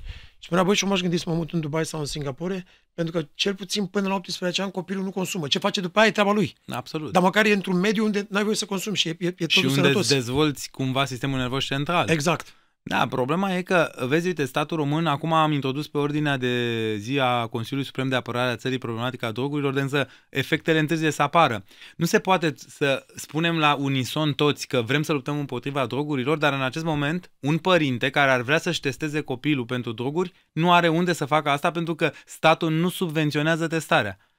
Niciun și om... nici măcar nu avem un centru, în afară de, de când am înțeles la Obreja sau ceva, nu avem un centru nici privat, nici de, de stat, un centru de reabilitare. Sau... Există centrele de dezintoxicare din spitale de psihiatrie, însă dezintoxicarea nu înseamnă doar internarea acolo. Nu, e un proces... Procesul post-cură exact, este exact. cel mai important pentru că eu am pacienți, vin la Floreasca cu intoxicație acute în comă, îi salvez, îi trimit la Obregea sau trei săptămâni și a doua zi când au ieșit se întorc la mine cu supradoză, ceea ce arată că avem nevoie de această continuare a unui proces de reabilitare și aici într-adevăr lipsește de, cu desăvârșire și, Și privat, mediul privat. și de stat. Avem nevoie de astfel de centre de reabilitare pentru acești oameni pentru că recăderea e foarte mare. Dar revin, nu se poate să nu existe decontarea testării. Nu este corect ca un părinte care are suspiciuni că al lui copil se dro- droghează să nu poată beneficia de suportul statului român să-și testeze copilul în mod gratuit. Am observat și am auzit că acum mai nou uh, organele de rutiere, poliția rutieră,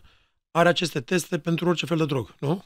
Nu pentru orice fel, au un panel de droguri, pentru că pot testa orice, însă acelea sunt teste rapide, sunt teste de screening, sunt teste care au grade de abatere. În primul rând, unele au sensibilități diferite.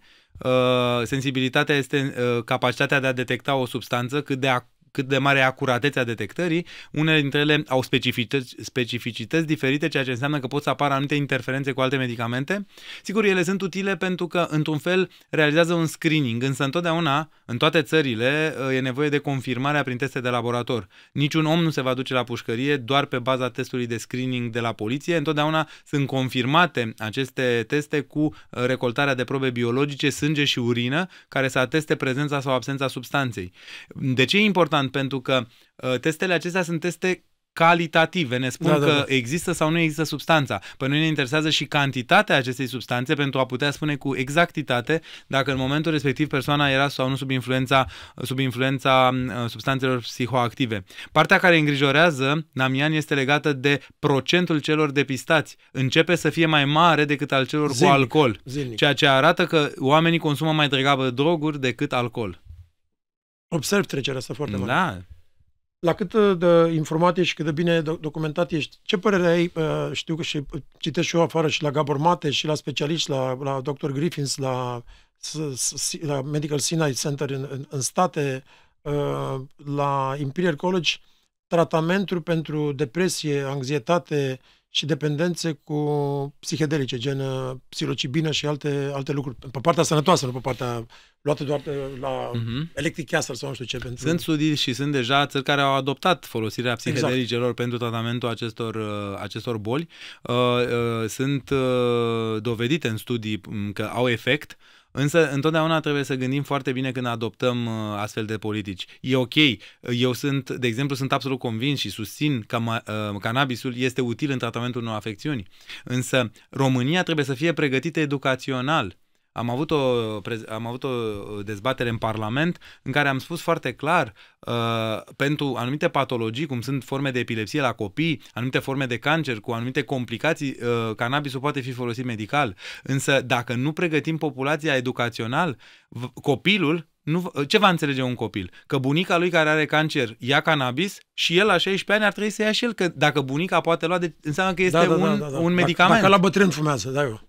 Și atunci trebuie să pregătim populația. Nu putem veni și să implementăm astfel de substanțe fără să le spunem oamenilor că ele sunt destinate doar anumitor boli. Pentru că altfel o, o să creadă oamenii că psihedelicele sunt, uh, cum mi-a spus o doamnă uh, odată, dar marihuana ce dacă mă trezesc uh, un pic deprimat de dimineață n-aș, punea, n-aș putea să fumez un joint? Da, doamnă, cred că 80% ne putem trezi deprimați că sună ceasul prea devreme. Asta nu înseamnă că toți trebuie să fumăm de la cap la coadă câte un joint. Marihuana este pentru anumite forme de boală și cred că la acest moment le numărăm pe degetele de la o mână cu exactitate acele boli care, într-adevăr, în studii și-au dovedit, uh, și-a dovedit eficiența utilizarea cannabisului. La fel și cu... Și cu psihedelicele, cu la fel. psihedelicele. Absolut. Trebuie să fim foarte atenți, pentru că mesajul pe care îl transmitem trebuie să fie foarte bine înțeles. Pentru că altfel copiii tineri o să înțeleagă, ok, dacă oamenii se tratează cu psihedelice, de ce să nu iau și eu? Mai ales că trebuie să iei în mediu corect, adică cu ghid sau Evident. făcut în... Vreau să mai spun un lucru, pentru că mulți tineri probabil se uită la podcastul tău uh, sau părinți. Uh, sunt câteva uh, erori și mituri pe care ei le percep despre droguri și le spun pentru că mă întreabă. Uh, ei îmi spun nu toate drogurile sunt nocive, ceea ce este fals. Uh, orice substanță poate fi nocivă, depinde doar cantitatea pe care o folosești. Te poate omorâ orice substanță. Uh, e adevărat că între marihuana și heroină e o diferență mare de toxicitate. Dacă Da. tot, că tot spun specialiștii că you cannot overdose de, de la marihuana. Ba, chiar poți. Poți. Da, și partea cea mai proastă este că au apărut acum cannabinoizii sintetici, sunt uh, produși în laborator și au o afinitate pentru receptorii cannabinoizi de 200 de ori mai mare. Și atunci efectele toxice apar imediat. Am avut tineri cu cannabinoizi sintetici care au venit cu tulburări de rin cardiac, au venit cu uh, durere precordială pentru că pur și simplu stimulau un exces cordul. Partea cea mai proastă cu cannabinoizii sintetici este că dau dependență foarte rapid pentru că acționând de 200 de ori mai puternic pe receptori, imediat apare starea de dependență față de marihuana unde nu apare. Sunt foarte multe lucruri pe care oamenii nu le, nu le văd așa sau vor să vadă doar parțial adevărul. Uh, și îmi spune multă lume, uh, ca- uh, cannabisul nu dă dependență. Prima dependență este psihică. De ce fumezi? Ca să te simți bine. Mâine vei vrea să fumezi din nou că te simți bine. Pentru, că, pentru că mâine există posibilitatea să nu te simți bine și atunci ți iei ceva să te simți bine. Absolut. Și le mai spun un lucru tinerilor. Dacă sunt obiceiuri care dau dependență când nu intră nicio substanță în organismul tău. Dependența de jocuri de noroc, de telefon, de shopping, de... Dependența de ciocolată, de mâncare, de orice. Acolo intră cumva. Da, acolo intră cumva. Dar dacă tu faci dependență de jocuri de noroc, cum crezi că nu faci dependență față de marihuana care acționează pe receptorii cannabinoizi din creier? E clar că dependența apare. Al doilea mit, foarte important, nu toate drogurile dau dependență și am explicat-o acum, iar al treilea, care este și mai important, este că ei tot timpul îmi spun, eu pot să mă las oricând de droguri.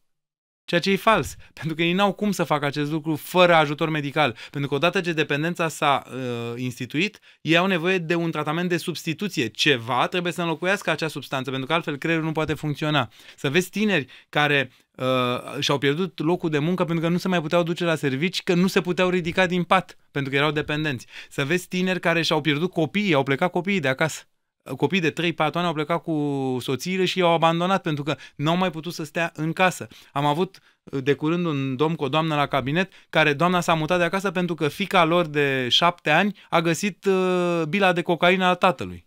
Și era cât pe ce să tragă din cocaina ăluia. Adică sunt foarte multe aspecte legate de consumul de droguri și care cumva trebuie să fie gestionate. Primul lucru este educația. Educația care trebuie să înceapă din școală și educația făcută de niște echipe care știu ce să vorbească. Degeaba vine diriginta și este luată la mișto de elevi că nu o să meargă. Trebuie să ai echipă de psihologi, echipă de medici, echipă de oameni care sunt specializați în comunicarea asta ca să-i facă pe tineri să înțeleagă. înțeleagă. Și plus ca să fac o, să fac o glumă, nu de, de, de prost gust, o mai, o mai, o mai faci și depresivă pe dirigintă și mai fumează și aia a doua zi un joint. Și e mai, mai grav. Uh, ne-am lăsat de fumat și vapăm. Da. Și unii spun, Ana, dar n-are niciun... Păi zic, asta bași chimicale astea în tine. Nu, nu, nu, că asta n-are niciun fel de flavor, e, e fără flavor. Și atunci de ce mai papezi dacă e fără flavor? Că tot o dependență e. E de, de gest. Exact. Dependența de gest. Sigur că aici cu fumatul ăsta alternativ, aici e o mare problemă. Fumatul alternativ a folosit o jumătate de adevăr ei spun uh, e mai sănătos decât fumatul clasic. Ceea ce e corect. Pentru că la fumat, uh, uh, dacă aș fi să zicem așa matematic, să dăm un exemplu, dacă în fumatul clasic ai 100 de substanțe cancerigene, în fumatul alternativ ai 50. Sau mai, nu știu, mai mai da, da. puține. Da. Da, da, adevărul nu e să le spui oamenilor că e mai sănătos decât ăla, ci să le spui că este nociv și el. Fumatul alternativ aici a fost iarăși o neînțelegere a mesajului. Oamenii, spune, uh, oamenii îmi spun fumezi uh, vape sau fumezi uh, tutun încălzit că e mai sănătos mai sănătos, adică cum e benefic pentru sănătate? Nu, el este mai sănătos mai puțin decât... sănătos, exact, da. Exact, dar este într-adevăr mai puțin uh, dăunător decât cel clasic. Uh, și aici cu vapatul sunt, au fost foarte multe probleme cu acele uh, țigări care foloseau uh, extracte de glicerol. Da, da. A apărut acea pneumonită lipofilică, este o pneumonită determinată de acumularea de lipide la nivel pulmonar, uh, au fost și interzise și cantitatea a fost reglementată, însă uh, ca și la tutunul încălzit. Tutunul încălzit într-adevăr nu mai arde, deci deci avem o cantitate mai mică de monoxid de carbon și de gudron, dar restul substanțelor sunt prezente, nicotina e prezentă, adică există în continuare toxicitate. Trebuie să le spunem oamenilor că orice formă de tutun, indiferent cum este livrată, are un grad de toxicitate. Și mai ales asta, asta noi care, nu știu, mulțumesc Dumnezeu, nu mai fumez de, de 5 ani jumate și, dar știi cum e, ă, cel care a fost fumător, când nu mai fumează, miroase orice oribil. Da, Așa știu. ceva, nu, nu pot să cred, e, e incredibil. Adică la un, la un nefumător totdeauna nu-i miroase cât de rău miroase mie. Mm-hmm. Și da, observ că în afară de țigările astea care, mai ales în timpul postului, știi cum e, când mai e nimica de la 100 de metri miros, dar toate astea care miros ca niște părțuri oribile. Așa miros. E, e Au un miros îngrozitor. Partea care mă îngrijorează e că foarte mulți tineri fumează din ele pentru că sunt acceptate în uh, anumite spații închise și fumează cu ușurință și pe la școală pentru că nu mai au același, nu degajă aceeași cantitate de fum.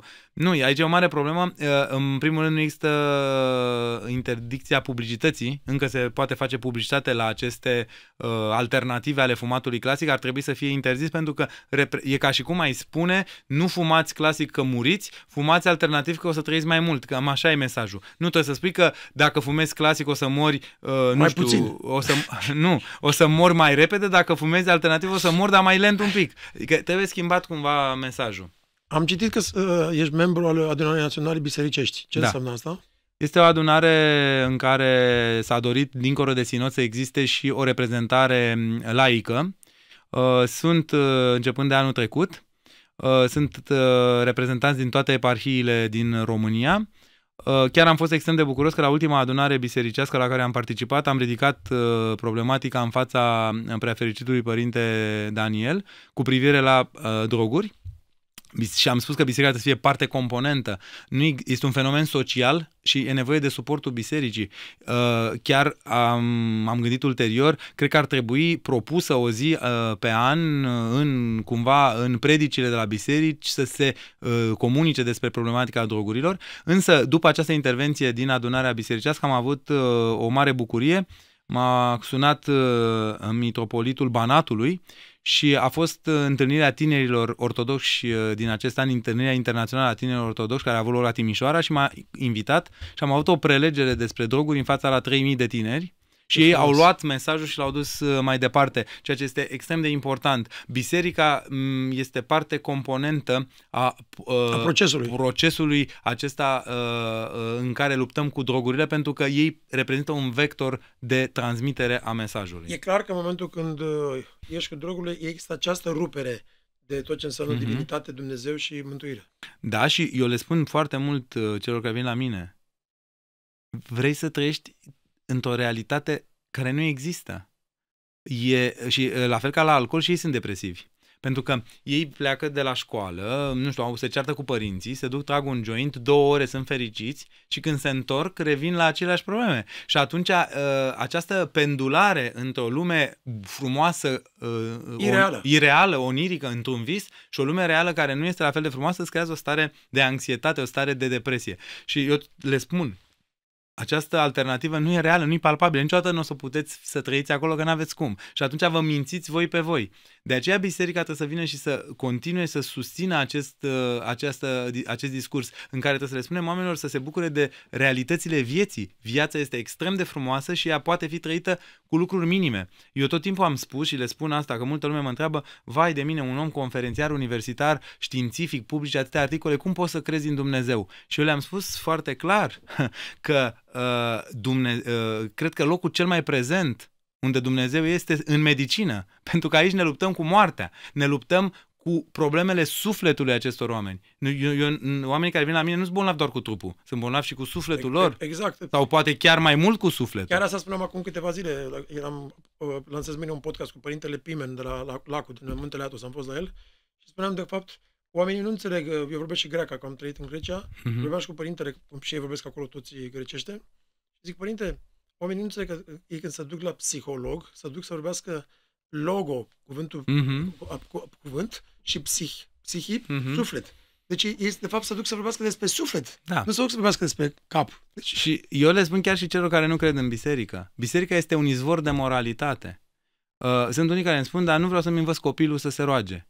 Dar da, da, de ce l-ai trimite să facă yoga? Sau de ce l-ai trimite să facă meditație? De ce nu l-ai lăsat să se roage? Că este, Care este dacă relația vrei... ta cu Dumnezeu? A mea? Una foarte apropiată. Uh, am avut șansa uh, să aduc moaștele unui sfânt în București, uh, la spital, moaștele Sfântului, Sfântului Luca al Crimeei de la Simferopol, le-am adus în urmă cu vreo 10 ani. Uh, a fost o experiență unică, cred că a fost cea mai intensă experiență a vieții mele.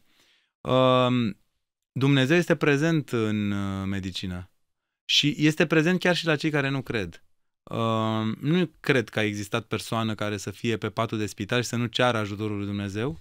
Nu cred că există aparținător care să nu mă întrebe, dar nu pot vorbi cu preotul spitalului, am nevoie să vorbesc cu el și să vină să ne ajute să se roage. Cât de necredincios sau era. ateu sau era înainte.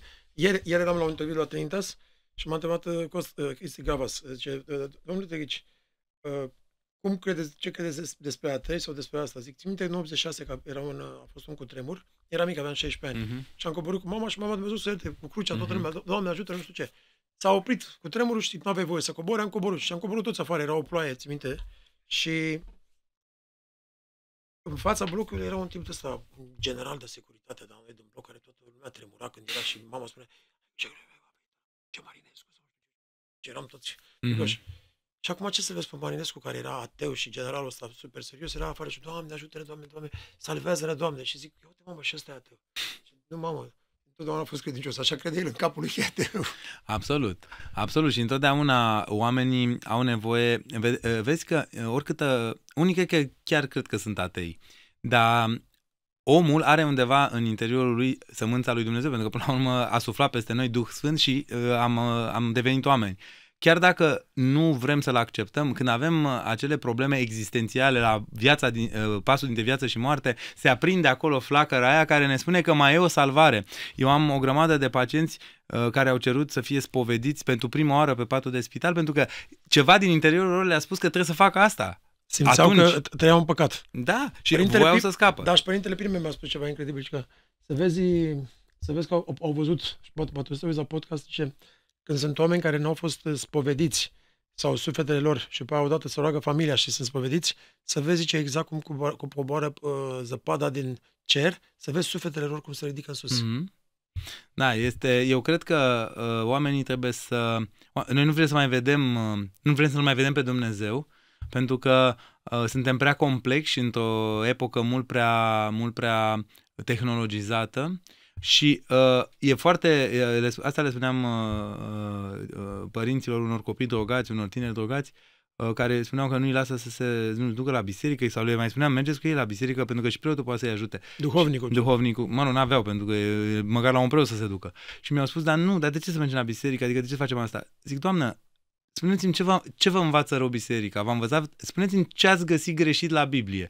V-ar, adică de ce să nu învățăm pe copii să nu fure, să nu să nu, dar măcar ucidă? cele 10 porunci. Exact. exact. Adică sunt lucruri care țin de moralitatea noastră umană. Haideți să învățăm. De ce să nu îi trimitem să uh, avem copii obezi pe care îi trimitem la dietetician când avem posturile care au fost uh, de mii de ani. Postul este eu, o formă de dietă. Adică dacă ar fi să o luăm așa, că tot e trendul veganismului, noi suntem o țară de veganiști. Mm-hmm. Pentru că dacă ei să iei toate posturile, postul Crăciunului, postul Sfântului Paște, toate posturile la, la rând, noi avem undeva la 250 de zile pe an post. Mm-hmm.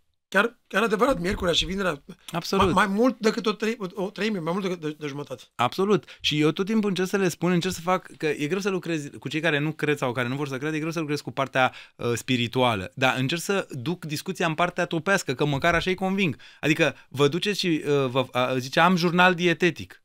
Ok, am înțeles, e foarte bine că aveți jurnal dietetic, e o formă foarte bună de a monitoriza cât mâncați. Dar de ce nu țineți posturile miercurea, vinerea sau când sunt posturile respective? Pentru că nu faceți decât să vă detoxificați, nu faceți decât să dați posibilitatea organismului să se recupereze, să, să se curețe. Adică sunt lucruri care, oricât am vrea, Biserica uh, Hristos e de 2000 de ani, uh, de 2000 de ani nimeni n-a reușit să îl uh, anihileze cumva ca, ca existență. Și atunci e clar că istoric și-a dovedit din toate perspectivele și-a dovedit prezența. Haideți să acceptăm ce ne-a învățat, că ne-a învățat de bine, nu ne-a învățat de rău. Ai văzut mai nou, mulțumesc frumos, pentru asta ai văzut mai nou că, Huber, că, și, că și Huberman a, a spus când l-a întrebat. Te rogi? Ce da, la cine? La Dumnezeu. Și cred foarte mult pentru că a spus că el, ca om de știință, la Stanford și în tot ce studiază și creierul mm-hmm. și mhm. toate, a spus că e clar că nu, nu avem noi cum să funcționăm așa dacă n-ar exista acest mm-hmm. suflu divin, du- Duhul care face lucrurile să întâmple. Mm-hmm. Nu, nu avem cum. Nu avem mm-hmm. cum. Nu, așa este. Și uh, gândește-te că uh, de multe ori uh, când vorbești cu oamenii, chiar ei îți spun că simt că în interiorul lor e ceva care uh, se unei energii pe care o simt că nu e cumva a lor. E o, e o energie străină care e în interiorul sufletul. Când îi întrebi unde e sufletul, toată lumea îți îl, uh, spune că e în zona inimii. Pentru că e zona aia de energie frumoasă, de emoție frumoasă. Uh, ce ne învață biserica? Să trăim frumos și să avem emoții pozitive. Ce înseamnă emoții pozitive? Înseamnă eliberare de neuroinhibitori, de serotonină, există uh, de melatonină, acei hormoni care ne liniștesc. Ce înseamnă emoție negativă? Ce înseamnă ură?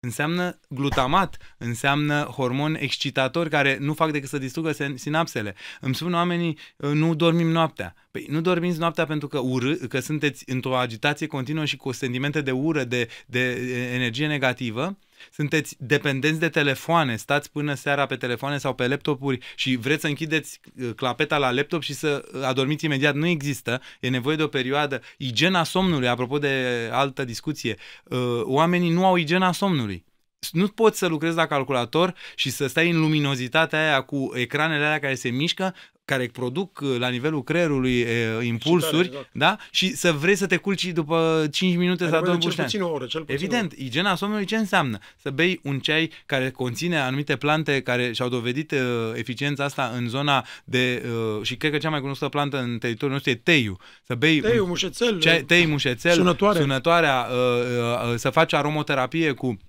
lavandă, să pui câteva picături de lavandă pe lenjeria patru, adică trebuie să ai grijă de cum vrei să dormi. Pentru că dacă, sau am mai avut oameni uh, care uh, mănâncă până seara la ora 23 și vor să se culce. Digestia este extrem de dificilă la ora aia și nu-ți dau posibilitatea să te odinești corespunzător.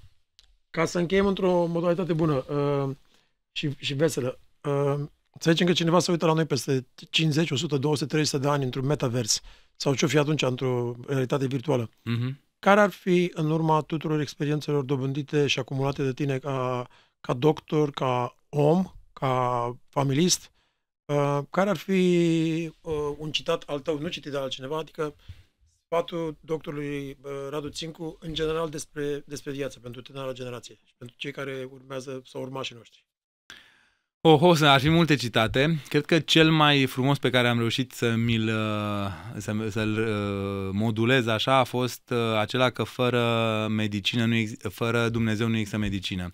Cred că este cel mai important citat și cred în continuare și cred că peste 50 de ani, cum spui, sunt absolut convins că citatul va rămâne valabil. Fără Dumnezeu nu există medicină. Medicina are nevoie de Dumnezeu, pentru că omul este trup și suflet nu-și lasă la intrarea în cabinet sufletul și intră cu el acolo. Medicul este parțial teolog, pentru că trebuie să-l asculte și trebuie să îi înțeleagă suferințele sufletești. Când cineva îți spune că bea dintr-o problemă sufletească, tu degeaba îi tratezi dependența de alcool dacă neglijezi problema sufletească. Super. Aici este chintesența și cred în, în continuare că cheia succesului în uh, medicină este să-l apropii pe Uh, pacient de Dumnezeu. Amin. Foarte frumos. M-am întrebat la sfârșit, uh, mi-a plăcut, uh, cum ai spus, lucrul ăsta, aș de merg puțin mai departe. Am văzut un interviu la Joe Rogan cu Tyson DeGrassi, știi, tipul cu, cu cel mai mare IQ din mm-hmm. lume, și spunea, ce băi, dacă nu o să mai exist, vreau să las câteva predicții. Și țin minte două dintre, dintre ea, trei, nu mai țin minte, au spus că trei, dar două le-am ținut minte foarte bine.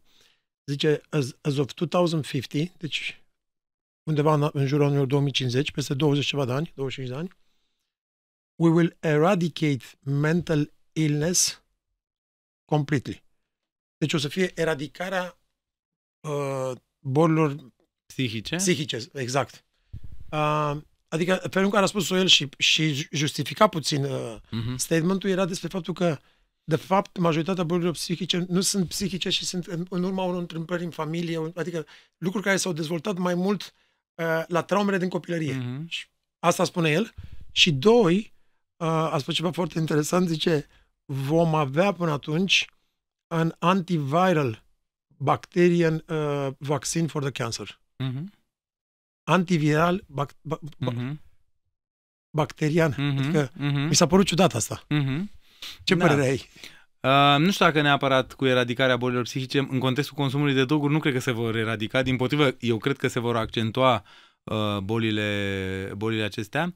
Cred că, într-adevăr, uh, după atâția ani de cercetare se va descoperi un uh, tratament pentru cancer. Oricum, uh, ființa umană începe să se adapteze Cancerul e detenat de multe substanțe chimice. Uh, cu cât o să supraviețuim mai mult cu substanțe chimice, la un moment dat o să dezvoltăm uh, anumite Anticorp. capacități împotriva lor și vom, uh, sigur, au fost, din păcate, generațiile astea, 30, 40, 50 de ani, 80 de ani, care s-au sacrificat îmbolnăvindu-se, dar generațiile următoare, noul om care va apărea, probabil că va fi mai rezistent în fața acestor substanțe chimice. Însă, ce cred că trebuie, dincolo de predicții așa inovatoare, că nu aș vrea să fac asta, cred că mai degrabă aș spune ce cred că ar trebui trebui să menținem? Ar trebui să menținem iubirea, și aici vorbim de iubirea dintre oameni. Iubirea este cel mai complex sentiment care reușește să modifice uh, funcționarea corpului, pornind de la creier, uh, aparat cardiovascular, sistem endocrin. Iubirea este cea care a creat lumea de la Dumnezeu, care ne-a creat și tot ce am creat până acum am creat din iubire. Și al doilea lucru important este să încercăm să creăm în jurul nostru doar emoții frumoase și pozitive. Emoțiile negative ne vor distruge, ne vor distruge ca societate, ne vor distruge ca indivizi. Uh, oamenii aia pe care, uh, cărora le vezi pe față răutatea este o formă care îi mănâncă în interior, este o formă de energie care îi devitalizează. Ei sunt morți cu toate că încă mai sunt pe acest pământ. Mulțumesc frumos! Și eu. Și îți mulțumesc mult că ai venit. Felicitări pentru tot ce faci, succes mai departe și Doamne ajută să schimbăm România în bine. Mulțumesc mult! Vă mulțumesc mult! Nu uitați să vă abonați și să share și cu alții toate aceste informații. Vă mulțumesc mult!